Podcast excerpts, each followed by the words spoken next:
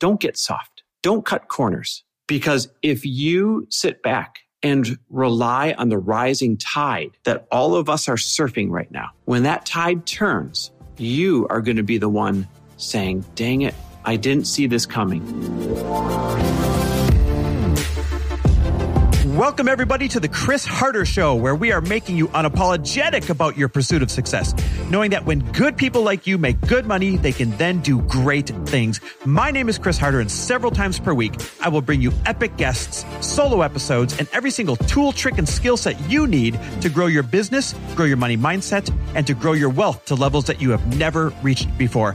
I've ended up in a unique place in life where I've got the experience, the connections, and all of the secrets that it takes to be successful. And I'm lifting the curtain to reveal it all to you in an effort to help put you in a position of abundance so great that you can then be as generous as possible. So let's lock arms and let's get started. Hey, everybody, welcome back to the Chris Harder Show, where we absolutely believe that both generosity and prosperity can and must coexist. Today, I'm going to share a cautionary tale about being overconfident, a cautionary tale of maybe even a little bit of arrogance. And really, this is a cautionary tale for all of us. You, me, every single person in business right now while times are thriving. And to set the stage, I mean, let's be honest, this economy is screaming. It's almost inexplicable. Not many people can tell you why, but the punchline is that there is so much money that has been injected into the economy over the past 12 to 18 months that anyone, I mean, even a fool can put something up for sale right now and make a good amount of money. And so the problem with times like this is people get lazy, people get arrogant, people get sloppy. They think it's always going to be this way. And I speak from experience. I was this way when I was young and when I was in banking right before the big recession hit. Oh God, it was easy. We were printing money. I thought it was going to last forever. I didn't listen to anybody else. But the problem with this, with times like this, is people get soft. People take shortcuts. People cut out the fundamentals. And people get too big for their britches, as my mom would say. And they get full of themselves and they think it's them and they forget it's really the economy and those huge wins behind their sales that are really pushing them towards the great results they're getting. Now, here's the cautionary tale.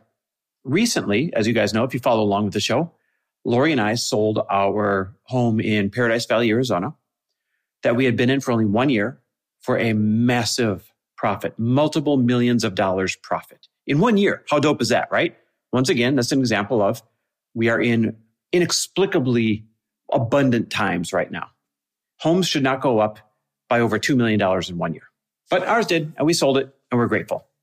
And so, of course, we're looking for another home. Matter of fact, we're looking for two homes one in Paradise Valley here and one in California. So we can split time and bounce back and forth. Now, our main home is going to be the one in, in Paradise Valley. And as I record this, thank God we are in contract with a home that we absolutely love and we can't wait to, to move in. We close December 28th. But here's where the tale comes in, the cautionary tale. There were two homes that really fit the bill for us. One of them was this extremely sexy, like chic, pract- I'd say impractical, if we're really being honest, in terms of the layout and all that. But oh my God, gorgeous model home in this new development by the Ritz that they're doing over here. And then the other home was this incredible, beautiful, classic modern Spanish that has just recently been gutted down to just two walls standing and totally rebuilt and it's classic and it's timeless and it'll last forever. And if you listen to other episodes, you actually heard the one with Lori and I, where the Spanish one is the one that we're in contract on right now.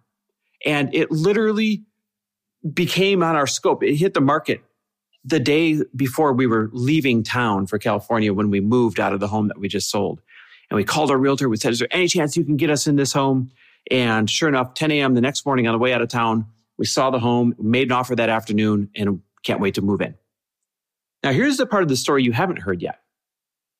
We also reached out to our realtor, Steve Valentine, who's kicking butt for us, by the way, and said, you know what? Call the guy who's representing the model home and let him know that we're leaving in a couple of days and that we'd really like to see that home before we leave. Now, this model home, they were trying to do one of these build up demand type of marketing things where they weren't going to do any early showings and they were going to have a big showing party on Friday with a whatever, whatever date it was. The point is, it was at the end of the week and we were already going to be out of town. And so he reached out to the realtor representing the model home and said, Hey, I've got clients. They split time between California and Arizona. They just sold their home in Arizona here. They're highly interested in your model home. They've been through it before, but we know that you've made a couple of tweaks to it before it hit the market. And I know you're not going to do showings till Friday, but could you ever do a showing in the next couple of days because they're leaving Thursday, right? A day before. And the guy responds to him saying, you know what? I'm not going to show it early. We've got a lot of demand on this house.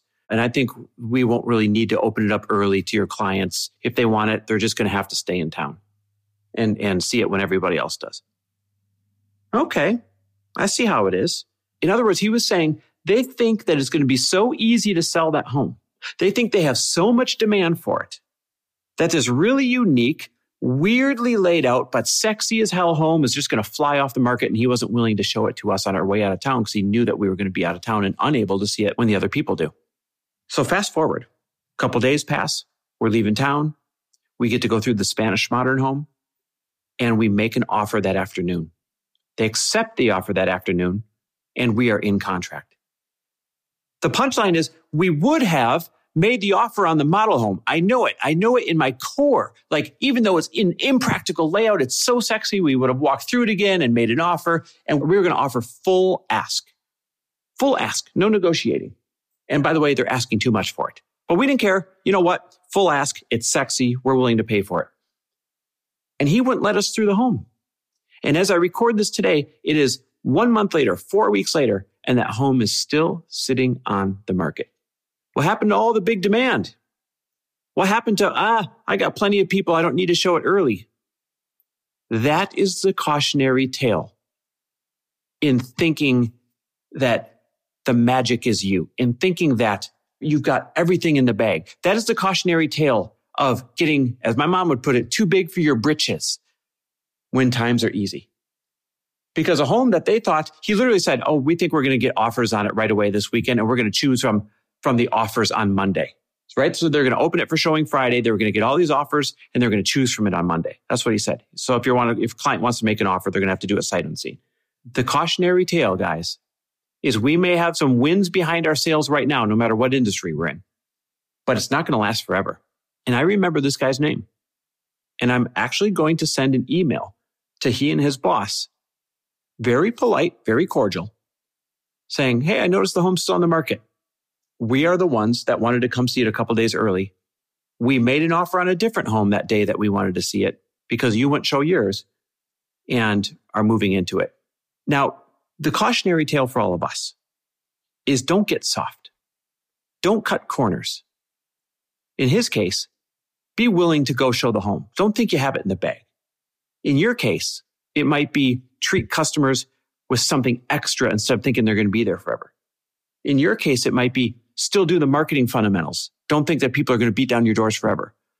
In your case, it might be double down again on your social media, double down again on building your lists, your email lists, and your text list, double down again on figuring out Facebook ads, Google ads, YouTube ads, because if you sit back and rely on the rising tide that all of us are surfing right now, when that tide turns, you are going to be the one saying, dang it, I didn't see this coming. And I should have, could have, would have been able to better prepare myself so that my business continued to be strong despite the tide turning. I've been there, done that before. I thought it was me. I thought I was the magic and I thought that the rising tide was going to last forever. And then the great recession hit. I don't want you to live through the same mistake that I did back then. And I don't want you to live through the same mistake that this realtor made. So this is a beautiful reminder. Let's get back to the, the metaphorical gym of business.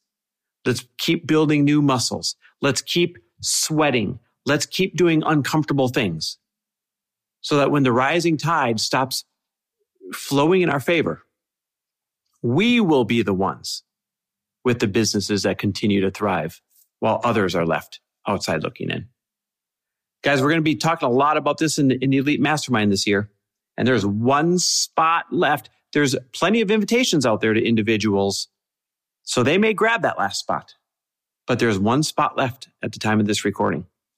If you're going to make more than $500,000 this year, and if you want a tribe of like minded individuals, a room where everything you need is in that room or one introduction away for the entire year, a room where people actually understand your drive, your quote, weirdness in the entrepreneurial world.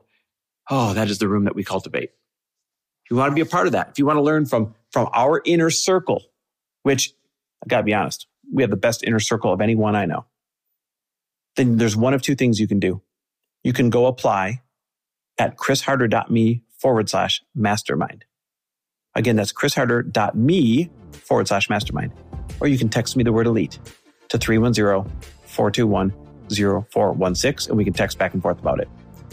In the meantime, guys, thanks for listening. Always love and appreciate you.